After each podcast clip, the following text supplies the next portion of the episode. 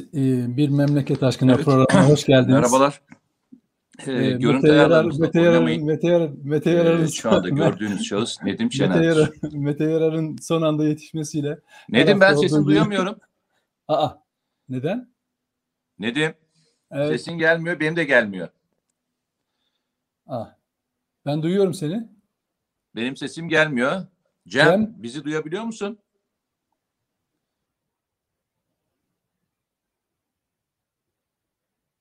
Cem öldü. Cem?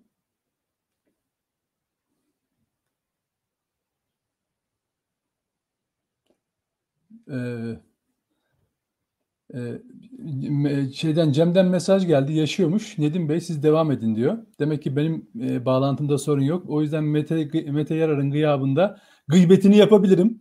Her hafta olduğu gibi sayın seyirciler Mete Yarar yine geç geldi. İşte görüyorsunuz görünmüyor. Görünmez hale de geldi. E, bilmiyorum bu söylediklerimi duyacak mı ama e, bu hafta e, yayına böyle başlamak durumundayız. E, aslında yeni yeni bir uygulama e, Cem sayesinde e, internetten bağlantı yapıyoruz ama teknik aksaklıklar oluyor. Cem yaşıyor musun kardeşim? Evet. Herhalde Mete'nin bağlantısı hep böyle oluyor zaten. Mete Yarar'la Evet yaşıyormuş. E, Mete Yarar'ın bağlantılarına sorun var. O zaten biliyorsunuz her hafta geç geliyor ya da olmuyor falan. Biz böyle işte sizle sohbet ediyoruz. İşin şakası bir yana. Hakikaten teşekkür ediyorum Mete Yarar'a ve e, Süper Haber ekibine. E, işlerin biraz yoğunluğundan dolayı yani tam o güne denk geliyor. E, maalesef ben de e, katılamadım o yayınlara. E, yoksa gerçekten burada çok keyifli sohbet oluyor. Zihin açıyor. Hepimize moral verici şeyler konuşuyoruz. Şimdi ben yayına girmeden önce ne konuşalım e, diye bir gündem şey yaparken e, bugünkü yazımı bilmiyorum okuyanlar oldu mu arkadaşlar? E, bu KHK'lıların iadesi meselesi. Ha, Mete Yarar geldi. Evet nihayet evet. nihayet. Yani her hafta olduğu gibi her hafta olduğu gibi ama ne yapalım? İşte ben gıybetimi yaptım kardeşim. Sen şimdi oradan yürü bir merhaba de. Sonra ya şey çok tatlı. Tam sana yürüyecektim. Allah izin vermedi. Yapacak bir şey yok yani. Ya ben ne diyeyim gariban garibanın Allah koruyucusudur ya kardeşim yani işte yani böyle. Yani zaten onunla onunla onunla yürüyoruz. Yemin ediyorum onunla yürüyoruz. Yani bak hayatta hayatta her zaman yanımda hissetmişimdir Allah'a şükürler olsun. Evet evet aynı şekilde yani bir kez daha bugün hissetmiş olabilirsin. Tam sana evet. yürüyecektim. Ekran ayarlarınızda oynamayın. Şu anda gördüğünüz Nedim Şener'in kendisidir diyecektim. Çat evet. ses yok. evet. Evet. Sesimiz kısıldı. YouTube evet. ilk defa senden yana bugün öyle söyleyeyim yani. Peki evet. e, sen e, bugün ne konuşacağız diye kaldın evet. oradan ne konuşacağız? Oradan. Ya bu e, bayağı bir okunuyor e, bu KHK'lıların iadesiyle ilgili. Dün e, e, Ankara Cumhuriyet Savcılığı'nın yaptığı çok önemli bir operasyon vardı Mete. E, 102 tanesi mahrem imam, jandarma mahrem imamı olmak üzere 143 kişi hakkında gözaltı kararı verildi. Bunların 26 tanesi firari, önemli bir kısmı tutuklandı tekrar. 4 tanesi zaten daha önce tutuklanmış baylok veya başka meselelerden dolayı. Ama işin ayrıntıları çok önemliydi. Yani normalde işte sıradan bir FETÖ operasyonu yüzlerce kişi gözaltına alınıyor. Bu TSK mensupları da olabiliyor, polis de olabiliyor falan. Hani artık insanların alıştığı neredeyse gazetelerde, televizyonlarda haber değeri bile olmayan olaylar. Yani normal bir ülkede, normal bir ülkede değil yani standart işte bir, bir ülkede, herhangi bir ülkede e, TSK kendi ordusunun içinde bir günde, bir gün içinde, sadece bir gün içinde 250 tane e, ordu mensubu gözaltına alınsa o ülke böyle bir hoplar oturur kalkar değil mi Mete? Yani mesela Almanya'da... Ne hoplaması, ne, ne, ne hoplaması, ne zıplaması kardeşim. Yani e, hani insanlar bir panik havası yaşarlar ya. Değil mi? Ne oluyor diye tabii. Yani çünkü ee, ordu ya... dediğin şey seni dış saldırılara, evet. başka türlü operasyonlara, iç güvenlik, dış güvenlikle ilgili birçok konuda kritik evet. bir yerden bahsediyoruz. Güvenlikten bahsediyoruz. Yani e, bazen bilmiyorum buna denk gel- geliyor musunuz? Ben e, bazı Türk konularda bu sitelerin dışında bir güvenlik var biliyorsun. Sitenin evet, dışındaki evet. güvenlik olmayınca bir an panikleyen, panikleyen insanlar e, görüyorum. Yani güvenlikler de içeri bir sızdı mı acaba birisi girdi mi falan diye böyle hmm. panikleyen insanlar var. Şimdi aynı söylediğin şey 250 tane kişi e, o güvenlik görevlisinden yani yaptığı işten daha mı e, az bir iş yapıyor? ya tabii aralarında albaylar yani şunu söylemek için söylemedim. Yani o güvenlik görevlisinin ya, yaptığı iş basit anlamda söylemiyorum. Yok yok tabii ee, anladım. O e, en kötü ihtimalle sitenin bütün e, güvenliğini sağlıyor. E, orada panikleyen bütün genel güvenlikten endişe etmez mi insan hiç? Tabii. Şimdi mesele bu. Ee, bir günde Türkiye'de bunlar oluyor. İzmir Cumhuriyet Savcılığı, Ankara'da, İstanbul'da buna benzer operasyonlar oluyor ama hiç kimsenin umurunda değil. Sözde e, sözde kategorik olarak yani hani AKP'lileri dışında tutarak söylüyorum o muhalif kesimde. Delicesine böyle FETÖ'ye düşman olan e, kesimlerde dahi ya ne oluyor bu orduda falan diyen yok. Mesela e, yine biz de, defalarca konuştuk, söyledik 15 Temmuz'un yıl dönümünde de Mete.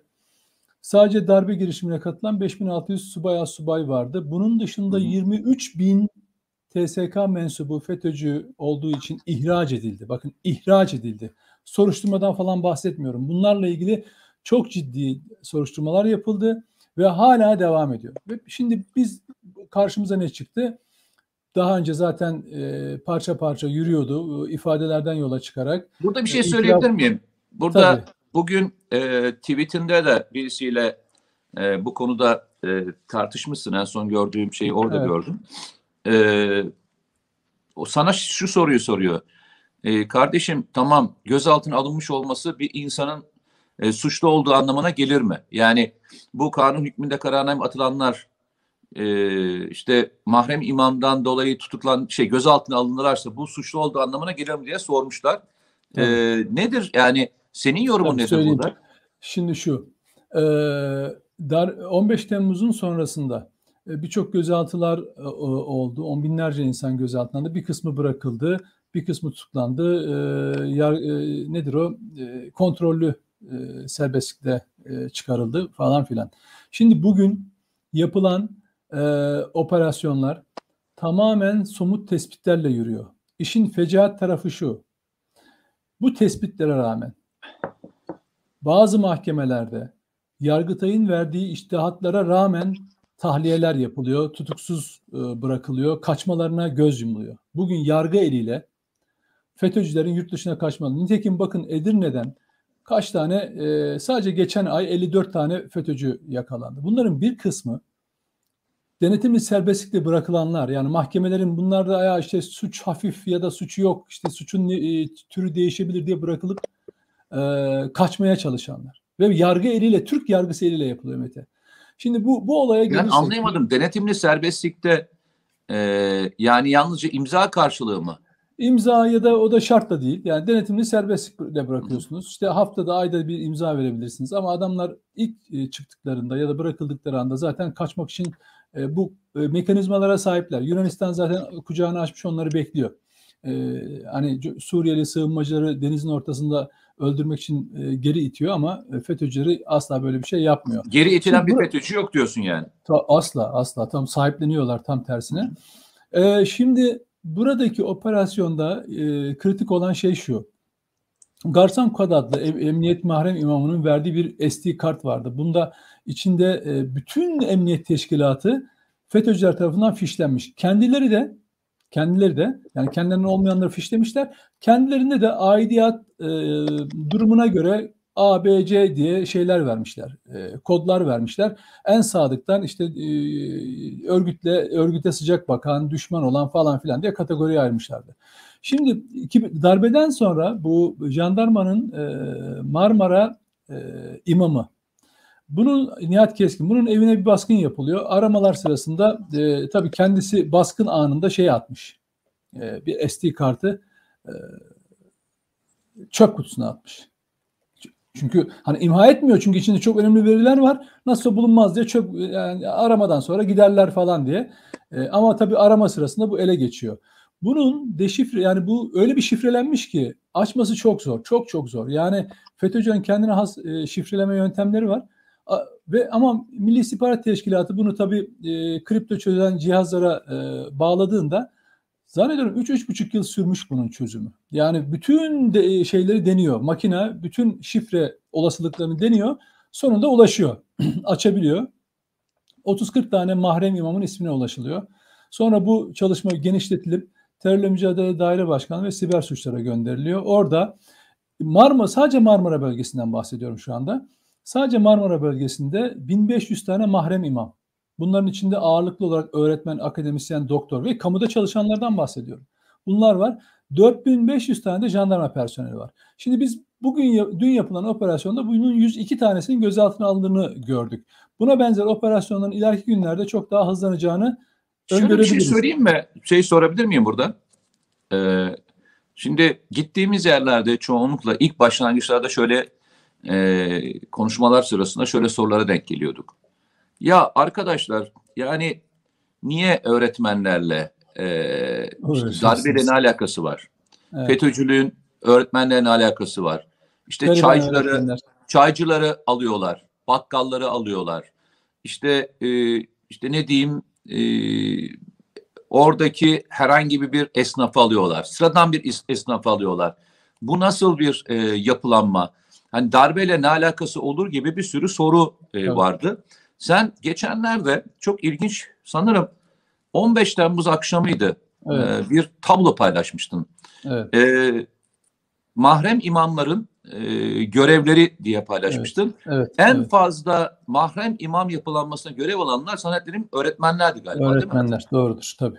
Değil yani mi? 4, tabii, tabii, aynen 4500'e yakın e, şey var. Mahrem imam e, operasyonu yapılmış. Bunun 4200-4000 civarında da e, meslek olarak şeyler, öğretmenler. Çünkü öğret yani e, örgütü tanımadan bu konuyla ilgili fazla konuşmamak lazım. Öğretmen e, hani abilik, ablalık kurumu gibi Türkiye'de önemli bir e, meslek dalıdır ve öğretmen öğretmenler öyle seçilirler ki e, Fethullahçı terör örgütü içinde kimsenin kuşkulanmayacağı insanlar. Son derece işte müzik öğretmeni, kimya öğretmeni, felsefe öğretmeni, din tarih, din öğretmeni falan gibi. Ama biliyorsun örgüt içinde de bu öğretmenlerin öğretmenlere bağlı olan TSK mensuplarına, jandarma personeline veya işte o mahrem yapıdaki personele ne dönüyordu? Öğrenci. Öğretmenin üzerinde ne var? Aynı okul sistemi, eğitim sistemi gibi müdür yardımcıları var. Onun üzerinde ne var? Müdür var. Onun üzerinde ne var? Genel müdür var. Yani örgüt bu mahrem yapılanmada tam eğitim sistemindeki kodları kullanıyor. Yani sizin benim ve dolayısıyla siz bu insanları telefon takibine alsanız dahi dışarıdan bir gözlemleseniz dahi şeye varamıyorsunuz. Bir sonuç çıkaramıyorsunuz. Diyorsunuz ki bir öğretmen tamam yani öğretmen öğretmenden bahsediyor, öğrenciden bahsediyor. Ne var bunda falan telefonda işte öğrenciler geldi mi gitti mi dediği zaman ne anlayacaksın? Hiçbir şey anlayamazsın. Ama onların öğrenci dedikleri mahrem yapı mahrem yapı kurumları yani MİT, emniyet, şey yargı gibi kurumlardaki FETÖ mensuplarından bahsediyorlar. Şimdi bu bizi nereye götürüyor? Ya ben buna niye bu kadar eğildim? Bir seferde bir de şöyle şöyle bir şey soracağım. Şimdi e, tam tam da e, bu konuya geldik. Zaman zaman şöyle eleştiriler var. Ya arkadaş e, Türkiye pahalılıktan kırılıyor. Türkiye'de ev fiyatları yükselmiş, enflasyon almış, işsizlik almış. Nedim Şener niye devamlı hani ki eskiden ekonomi yazarısın, ekonomiyle e, yazarlığıyla e, bilin, bilindi.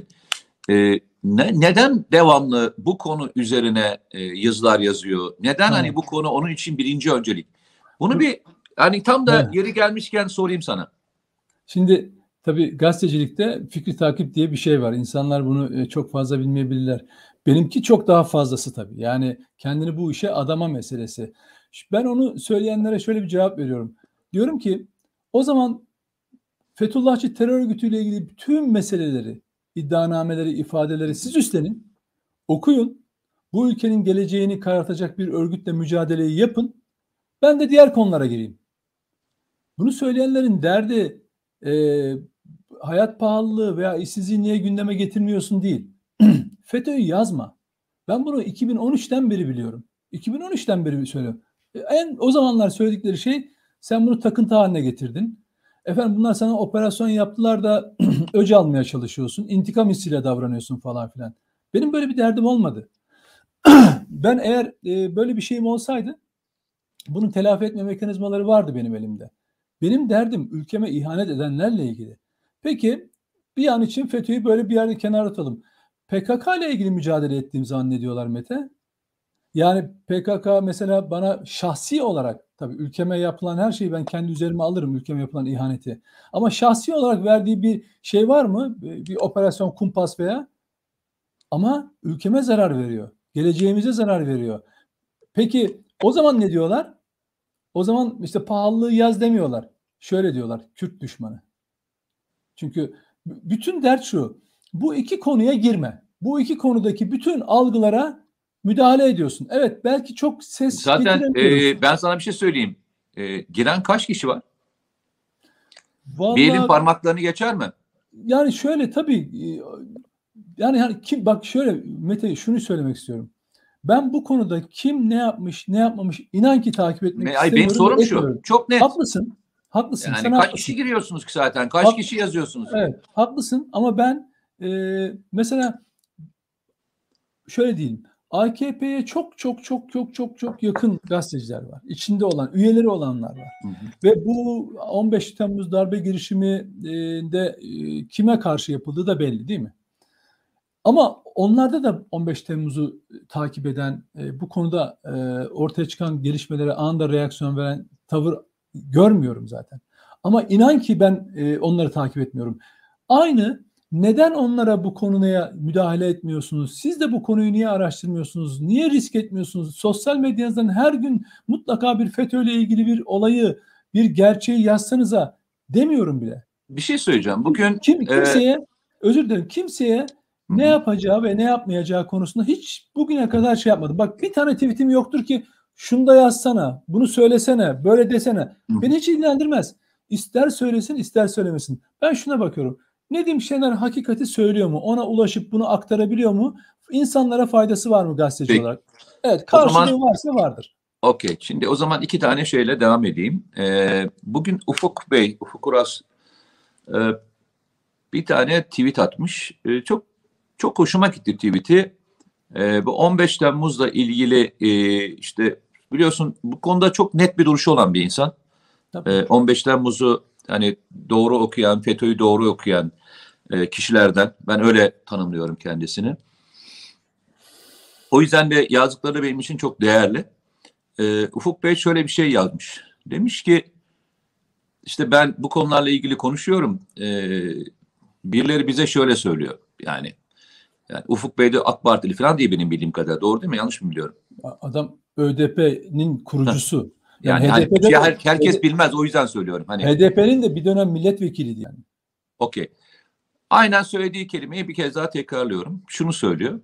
Diyor ki e, işte ben yazdım da ya işte biz 15 Temmuz şey 15 Temmuz'dan önce bu e, örgütle uğraşan, o örgütle hesaplaşan insanlardık. Aynen şöyle yazmış. Çok güzel. Çok güzel uğraştınız ama 15 Temmuz darbe girişiminden sonraki tutumunuz daha önceki yaptığınızın tamamını çöp yaptı. Tabii. Çünkü neden? Yani Bak, efendim, o kadar mi? hani Tabii. o kadar güzel, o kadar sarı, o kadar basit bir e, cümle ki ama Tabii. o kadar çok şey anlatıyor ki. Yani Tabii. yaptınız tamam arkadaşlar yaptıklarınızın geçmişiyle bugünün e, bugünlerin uyuşmadığında hiçbir anlam ifade etmiyor ki, hiçbir e, önem ifade etmiyor ki. Söylediklerinizin hiçbirinin artık katma değeri, bir üreticiye bir e, malzeme kalmamış. Bunu net olarak söyleyeyim. Devam edeyim e, müsaadenle. Tabii. E, arkadaşlar sana selam söylüyor herkes. E, özellikle bir arkadaşın e, şeyini çok beğendim, e, mesajını. E, sana söylemiş direkt Batuhan. Demiş ki Mete Yarar'la memleket programına hoş geldin demiş. Batuhan hoş bulduk kardeşim. Batuhan gerçekten çok iyi espri, çok evet, iyi yakaladı. Z kuşağı, kesin Z kuşağından. Aşkına yatıyorum, memleket Aynen. programı yapacağım demiştim. Kesin Z kuşağı abi, zeka yüksek. Ya yemin ediyorum helal olsun Batuhan seni tebrik ediyorum. Ama Onun e, dışında Batuhan... mesela şey demiş birisi. Ee, ne demiş? Dur dur. Nedim abi seni gördük gözlerimde yaşar demiş Ahmet. ne diyeyim? müşteri haklıdır değil. Müşteri haklılar, haklılar diyecektim muhtemelen. Ee, Birçok kişi e, selamun aleyküm aleyküm selam hepiniz arkadaşlar. Birçok kişi Allah'ın selamını sana göndermiş Nedim. Ee, öyle söyleyelim.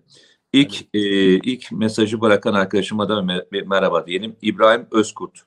11-11'de bırakmış. Maşallah. Aleyküm selam kardeşim. Ee, böyle bir sürü selam var, sabah var. Ee, ama herkes seni görmekten e, çok mutlu. Öyle söyleyeyim. Şimdi ya, ama şey haftadan itibaren inşallah çok daha düzenli olacak çünkü yani Mete'ye de izah ettim sağ olsun anlayış gösterdi. Hı. Ben izleyicilerin de hoşgörüsüne sığınıyorum.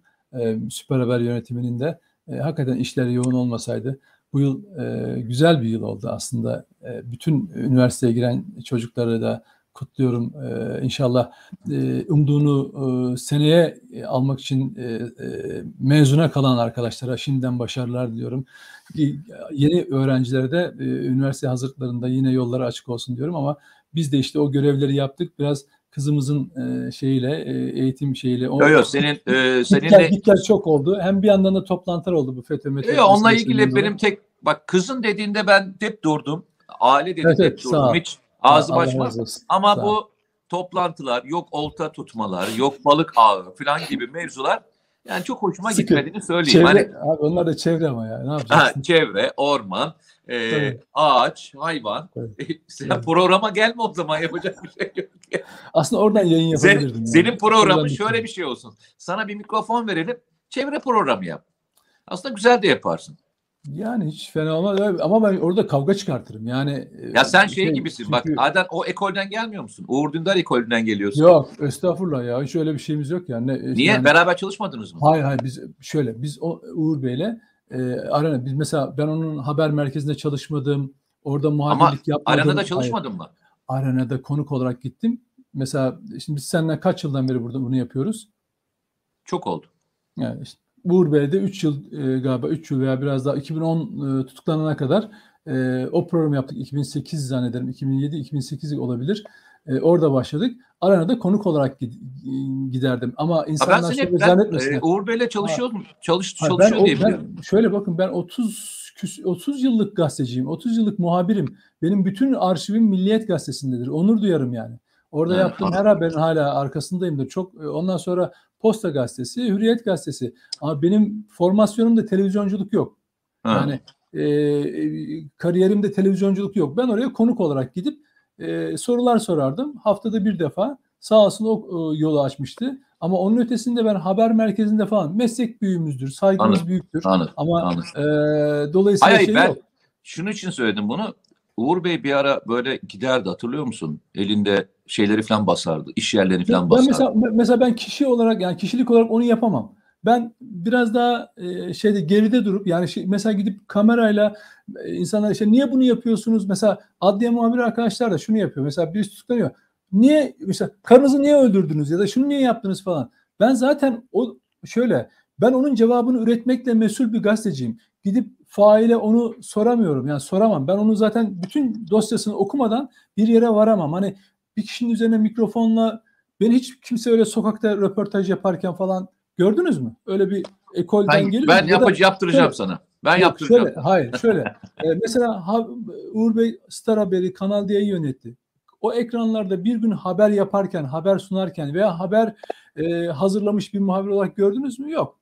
Dolayısıyla bunu şey için söyle eleştiri veya şeyleri e, savuşturmak için falan söylemiyorum. Hakikat bilinsin diye söylüyorum sadece. Anladım. Anladım. Peki. Şimdi e, daha yani bu konuyu kanun hükmünde kararname ile ilgili konuyu evet, anlattım. Evet, oraya girelim. Oraya girelim isterseniz. Dur daha çık, çıkalım oradan. Bence artık yok, hani, girelim. Ben yok şöyle yok, bakın. Çıkalım. Çıkalım Şimdi çünkü... bak Mehmet Bekeroğlu da Meker, Mehmet Bekeroğlu CHP'li sabah yazdığım habere e, tepki göstermiş. İşte e, Nedim Şener utanmadan yalan söylüyor. Kemal Kılıçdaroğlu e, KHK'ları e, iade edeceğim demedi falan filan gibi bir şeyler söylemiş, yazmış. Ben de dedim ki konuyu bilmiyorsunuz yani. Bak konuyu bilmiyorsunuz. Kemal Kılıçdaroğlu aynen şunu söyledi. E, KHK ile emekleri, ekmekleri ellerinden alanları işe iade edeceğim dedi. Ama teröre bulaşmamış. Şimdi bu konuda eleştiri getirdik. Dedik ki teröre bulaşmamış ne demek? Mesela hakim, savcı, bürokrat, anayasa mahkemesi üyesi, işte yargıtay üyesi FETÖ'cüler var. İhraç edilen. E, darbeye karışmamış 25 bin FETÖ'cü şey var. e, görevi başında işte bugün de gözaltına alınıyor mesela. Adamın terör faaliyeti olacak bir şey aksiyondan bahsedemiyoruz. Ama FETÖ'cü. Bunun bir sürü kriteri var. Ankesör soruşturmalarında adı geçmiş olabilir, baylok soruşturmalarında geçmiş olabilir, bankasya, sendika veya başka bağlantılar, itirafçı ifadeleri olabilir ve bunlar hepsi birleşir bir kişiyle ilgili yargı kanaate varır. Nitekim Yargıtay'ın buna dair içtihatları var. E şimdi siz diyorsunuz ki teröre bulaşmamış. Yani sadece darbeye katılmış olanlar hariç hepsini iade edeceğim derseniz o zaman mesela kumpas davalarının hakim savcıları var. Onları da iade etmek zorundasınız. Veya onları da dışında tutun. Ha diyor ki bunlar kumpasa karışmışlar falan diye. Onu da nasıl ayıracaksınız onu bilmiyorum. Ama Anayasa Mahkemesi'nden Danıştay'a, Yargıtay'dan e, şey yer, yerel mahkemelere kadar FETÖ'cü hakimler var 4000 civarında. İhraç edildi bunlar. Bunları iade edecek misiniz? Açık söyleyin. Ha, bu konuda netlik yok. Sonra bunu bir düzeltme yaptı.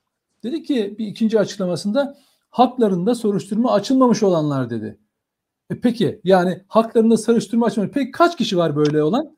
Rakam vereyim.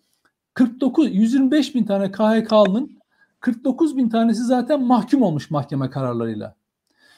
42 bin tanesi de ihraç edilmiş. Şey, pardon özür dilerim. 42 bin tanesi hakkında da soruşturma var. Yani bunları sen iade edemeyeceksin öyle mi? Yani son açıklamana göre 49 bin artı 42 bin iade etmeyeceksin. Geriye ne kaldı? Zaten o hal komisyonunun haksızlığa uğradığını tespit ettiği 15 bin kişi var. Bunlardan mı bahsediyorsunuz? Eğer cevabınız evetse zaten bunu o hal komisyonu iade ediyor. 4000'e yakını zaten görevine döndü. Diğerlerinde peyderpey kurumlarla yazışarak iadesini yapıyor. İtirazlar oluyor. Yani şöyle oluyor. O hal komisyonu iade ediyor ama kurum itiraz ediyor. Mahkeme yoluyla tekrar oraya dönüyor insanlar. Bunları savunmak varken yani 15 bine yakın insan haksızlığa uğramış. Özür dilerim. Bunların hakkını savunmak varken siz ne yapıyorsunuz? FETÖ'cülere FETÖ'cülere e, sevindiren, aslında şöyle söyleyeyim. Mutlu eden bir açıklama yapıyorsunuz. Aslında şöyle bir şey söyleyeyim. Bu açıklamalarla e, göreve iade edilmeyi bekleyenlerin işleri de zorlaştırıyorsun. Kesinlikle. Yani Kesinlikle. E, çünkü o zaman insanlar kanun hükmünde kararname ile ilgili olan mevzuya çok daha sert bakmaya başlıyorlar. Tabii. E, ama öyle değil. Devlet öyle bakmıyor. Yani devlet taraf kabul etmiyor kendisini Tabii. ve eğer haksızlığı olduğunu inandı. Belki hatırlamazsın ama e, ilk e, televizyon programında bu komisyonun kurulmasıyla ilgili teklifi sunan kişi bendim biliyor musun? Güzel ne kadar bir hayırlı iş yapmışsın yani gerçekten. Yani e, yaptığım yeri de söyleyeyim. E, CNN'deydik. E, sanırım Didem Aslan Yılmaz'ın programıydı. Yanlış hatırlamıyorum olabilir yani yanlış hatırlıyor olabilirim. E, şunu söyledim. Dedim ki bakın e, bu işleri yaparken e, geçen dönemde yani bu balyoz, ergenekon ve diğer e, süreçlerde e, hatırlarsınız yaşanan süreçleri burada konuşurken demiştik ki insanlar muhakkak kendilerini ifade edecekleri ve şikayet edebilecekleri veya kendilerini anlatabilecekleri bir yer açmak zorundasınız. Açmazsanız e, o zaman e, adaletin bir anlamı kalmaz. Bu nedenle e, haksızlığına uğradığını inandığınız insanların e, için bir komisyon kurum ve bu komisyona insanların e, evraklarını ve diğerlerini vermesini sağlayın. Çünkü o dönemde hatırlarsan birçok yere konferansa gidiyorduk. Konferanslarda evet. insanlar gelip bize kendi mağduriyetlerini anlatıyorlardı. Evraklarıyla ve diğer e, unsurlarıyla. Ben bu konuda e, aynı fikirdeyim, aynı e, düşüncedeyim. E, devlet dediğiniz e, kurumun e, şeyi olmaz, duyguları olmaz. Tamamen mantıkla hareket eder. E, bir şeye öfke, bir şeye tepki vermez e, gelen evrak üzerinden de insanları değerlendirir e, ve görevlerini iade eder. Yani duyguların karışılacağı bir yer değildir burası. Bu nedenle e, başından beri savunduğum bir yer, başından beri önerisini yaptığım e, yerlerden bir tanesi. Hatırlarsan bunu ilk hayata geçiren de o dönem başbakan olan Binali Yıldırım'dı. Konuşmamıza yaklaşık bir hafta sonra filan e, gündeme geldi e, şeyi. Binali Bey de bunu bir televizyon programında e, zikretti ve ondan sonra hayata geçirdiler. Hepimiz şu için mücadele edelim. Ben de aynı yerdeyim. Kendisini haksızlığa uğramış hisseden bir insan varsa ulaşamıyorsa dedim sana zaten ulaşıyorlar böyle evraklarını gönderiyorlar şeylerini gönderiyorlar sen bu konuyla ilgili yazıyorsun hatırlarsan yanlış hatırlamıyorsam ee, böyle bir polisle ilgili bir şey yazmıştı yanlış hatırlamıyorsam değil mi? O şöyle o tabii bak şimdi o polis CNN baskınında e, darbecilere karşı direnen bir emniyet amiriydi. Hı O kadar şerefli bir adam ki, o kadar şerefli. Eniştesinde baylok çıkıyor. Ve bu da e, bu nedenden ilişkisinden dolayı açığa alınıyor. Biz bu adamla o gece yan yanaydık yani. mücadele sırasında beraberdik. Çok da hoşuma gitmişti. Ve adını da bilmiyorum ama. Kaybettim adamı. Yaklaşık iki yıl sonra e, sosyal medya üzerinden ben bu konuyu konuşurken ben de oradaydım diye sadece bu kadar bir işaret belirtti. Ben aa sen o musun falan diye bir temas kurdum. Ve adam açığa alınmış. Bak darbeye direndiği halde eniştesinin yüzünden açığa alınmış ve asla ve asla dönüp beni bir gün dahi aramadı. Komisyona da başvurmuş. Ondan sonra komisyondan iade kararı çıktıktan sonra bana haberini verdi. Yani böyle şerefli insanlar da var tamam mı? Ya darbe gecesi mücadele etmiş ortalığı yıkabilirdi. CNN baskınında gözümde gördüm adamı ya. Silah elinde beraberdik herifle. Ondan sonra nasıl erleri kurtardığını, darbeci subaylarla nasıl onları derdest ettiğini gördüm. Hukuk adamı olduğunu da gördüm aynı zamanda. İsmini şimdi söyleyip de tekrar rahatsız etmek istemiyorum. Ama bu kişi mesela bana ne, ya dedim ki niye haberdar etmedin? Hani yazardık, çizerdik. Bak bu senin de bu haksın olsun abi dedi. Se, seni zorda bırakırdı böyle bir şey. Ne olacağını bilmiyordum ben o kararın. Nasıl çıkacağını da bilmiyordum. O yüzden ama ne oldu? Görevine iade edildi. Dolayısıyla hani olaya olaya böyle yaklaşanlar vardı. Yanlış anlaşılmasın. Bir gazeteci e, televizyonda galiba söyledi. Ben bilmem kaç bin kişinin dosyasını gönderdim. Ben hiç böyle bir şey yapmadım. Yani böyle bir şeyim olmadı. Çünkü ben devlet kurumlarıyla böyle bir ilişkim hiç olmaz. Ben sadece yazarsın, kurum, köşende yazarsın. Tabii, tabii devlet kurumlarından Aynen. aldığım bilgiyi Aynen. aktarırım insanlara. Ama olaylarla karşılaştırarak çek ettikten sonra sadece bir yerden değil birkaç yerden. Dolayısıyla hani benim oradaki meselem şu gazeteci fertlerle uğraşmaz. O çok sakıncalı bir şey. Çünkü derler ki bundan ne menfaatim var. Ve bu daha sonra hani FETÖ borsası laflarına var ya bazı gazetecilerin adını karıştığı FETÖ borsasına kadar giden olaylar. O yüzden ben hiç gazetecilik hayatım boyunca hiç kimsenin işini özel olarak ilgilenmedim. Ama sorunun genelinden bahsettim bugün olduğu gibi. Dedim ki bak 11 kişiden büyük değil mi? 15 bin kişiden bahsediyorum. Kılıçdaroğlu ve ekibine diyorum ki arkadaş öyle şeylerle FETÖ'cülerle uğraşmayın. Burada 15 bin tane zaten mağdur var. Gelin beraber yapalım. O hal komisyonuna gidin. Kardeşim bu insanların e, mağduriyetini belirlediniz. Süreç nasıl işleyecek? Biz bunu raporlaştıralım. Biz destek olalım. Bu, bir an önce bundan şey yapalım. Ama bundan siyasi rant bekliyorsanız bu da beyhude. Çünkü neden biliyor musunuz? Bakın AKP'ye yakın gazeteciler de bazen bununla yorum yaparken sosyal medyada da görüyorum Mete. CHP bunu oy için yapıyor. Ya arkadaşlar. Ya bunu çok güzel anlattın aslında geçen tabii, gün. FETÖ'cüler, FETÖ'cüler 2015'ten beri yani 2013'ten FETÖ AKP mücadelesi, cemaat AKP mücadelesi başladı. 2015'teki seçimlerden itibaren baz alın. Bir tek FETÖ'cü AKP'ye zaten oy vermiyor. Bunların çoğu FETÖ'cü zaten. Zaten Doğru. 2018 seçimlerinde de zaten kanun hükmünde kararname atılanlar zaten atılmıştı. Tabii tabii. Yani dolayısıyla hani bu CHP bunu oy için yapıyor falan değil. Ben daha tehlikeli. Bu, bu daha tehlikeli. Misyon edinmiş durumda. Bak bu, bu nedir biliyor musun Mete? Ben sana daha korkunç bir fotoğraf çizeyim. Nasıl hani AKP daha göreve, korkunç göreve, çizme. Yeteri kadar yok, korkunç. Yok bak. Bak ben görev, sana söyleyeyim mi? Bak, demin göreve, söylediğin kelime bak demin söylediğin kelime çok daha korkunç. Geçen gün İtalya'da bir subay e, Rusya'ya casusluk yaptığı e, iddiasıyla yakalandı ve daha sonra itiraf etti. E, İtalya herhalde 10 gün falan konuştu bu konuyu. yani geçenlerde oldu. Bu çok uzak bir evet, zaman evet. değil. Yaz yazındı galiba. Yanlış. Mayıs ayı diye hatırlıyorum. Ee, İtalya'daki evet. bu casusluk operasyonu. Evet. Sen diyorsun ki e, yalnızca bir günde 250 tane. Tabii. Korkunç olan şu. Bunları iade bak bu bunun bir aldatmacı olduğu, CHP'liler tarafından FETÖ'cülere yönelik bir aldatma, iç kamuoyundaki o baskıyı, üzerlerine gelen baskıyı aldatmacası olduğunu düşünüyorum. Tıpkı Kürt raporu hazırlayacağız deyip HDP'leri oyalamaları gibi. Her şeye oy hesabı olarak bakıyorlar. Her şeye. Burada da ama bak ülkenin ayarlarıyla oynuyorsun. Sen Atatürk'ün partisin, FETÖ ile e, PKK'nın siyasi kolları ne işin olur? Peki bir an için olasılık iktidara geldi bir kararnameyle halledeceğim diyorsun. Bak bir kararnameyle halledeceğim diyorsun. Peki ne olacak bu insanlar? O yargıçlar hakim savcıya olarak geri mi dönecekler? Askerler geri mi dönecekler? Yani sen devleti tekrar bunlarla mı yöneteceksin? Böyle bir tehlikeyi mi insanlara vaat ediyorsun? Senin programın bu mu? Hani hani gençlerin demokrat amcası olarak. Bunu mu vaat ediyorsun insanlara? Senin kadron yok mu? Yani dolayısıyla çok daha büyük tehlikeden bahsediyorum. Hani bunu bir misyon edindiklerini düşünüyorum. Yani en kötüsü de bu zaten. Bu kolay değişmez. Oraya inanıyorlarsa bu çok değişmez. Ama ortada veriler var. Hak okay. yenen 15 bin insan var. Onları savunmak varken FETÖ'cülere mavi boncuk dağıtmamaları gerekiyor. Peki. Evet.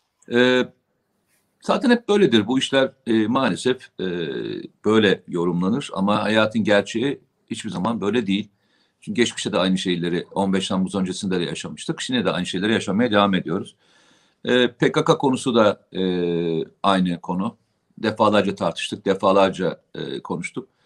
E, kitabın ortasından e, değilsen bazen hani yazılmamış kitabı konuşuyorsun. Yani bazen şöyle bir tabir vardır ya işte adam kitabın ortasından konuşuyor falan diye. E, senin çoğu zaman e, kitabın kitap olmadan konuştuğunu düşünüyorum ben. Ne demek o? O yüzden de e, zor anlaşıldığını düşünüyorum. Ha yani e, daha şöyle olacaklarla ilgili bir şeyler söylüyorsun. Aynen olacaklarla ilgili konuşuyorsun ve olacaklarla ilgili konuştuğun zaman da pek anlaşılmıyor. Yani evet. işte 15 Temmuz e, olmadan önce e, herkesin e, işte ne diyeyim Hrant Dink cinayetini bir siyasi partiye veya bir oluşuma e, yapıştırmaya çalıştığı dönemde bunun böyle olmadığını söylemek aslında bir kitabın olmadığı bir dönemde konuşmaktır. Tabii tabii doğru. Yani işte o zaman ne oluyor? Ee, anlaşılmıyorsun. İşte bu FETÖ konusu daha önce 15 Temmuz'dan önceki konuşmaların da yani zaman zaman birçok konuşmaya girdiğinde de bu anlaşılmadı. E şimdi mesela PKK konusuyla e, ilgili konuşuyorsun. Evet. PKK siyasi parti ilişkilerini anlatmaya çalışıyorsun. E, şöyle algılanıyor. E, Nedim Şener e, değişti ya. Nedim Şener e, dönüştü. Nedim Şener aslında böyle değildi. Evet. Nedim e, farklı şeyleri. E, Nedim e, aslında hep olmaya, olmamış bir şeyi önceden tahmin etmiyor. Verileriyle, dokümanlarıyla, evet. e, arşivleriyle, e, işte mahkeme dosyalarıyla takip et, bulmaya çalışıyor ve evet. check ederek yapıyor.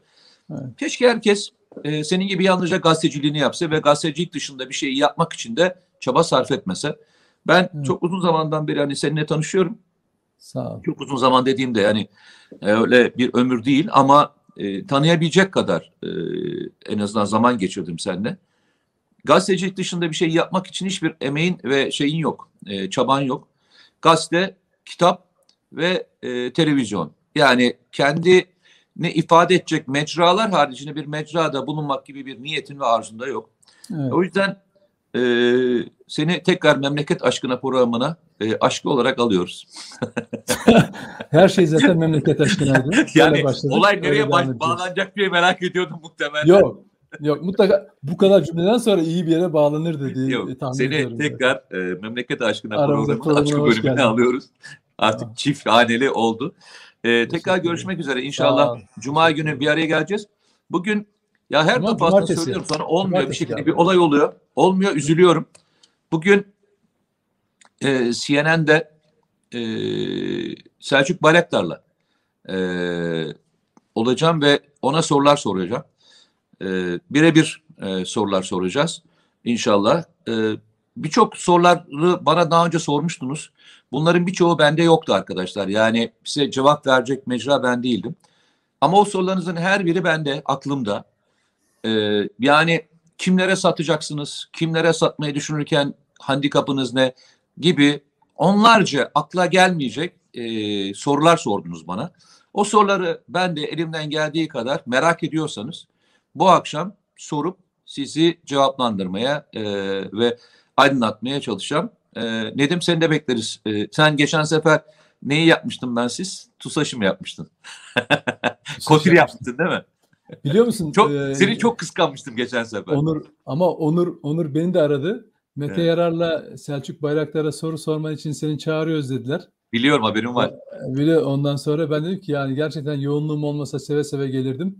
Yani ben de orada olmak isterdim aslında. Haberim var, haberim var. Evet. Onun için, Ama ben e... dedim ki gelmezse çok daha memnun olurum. Birebir yaparız dedim.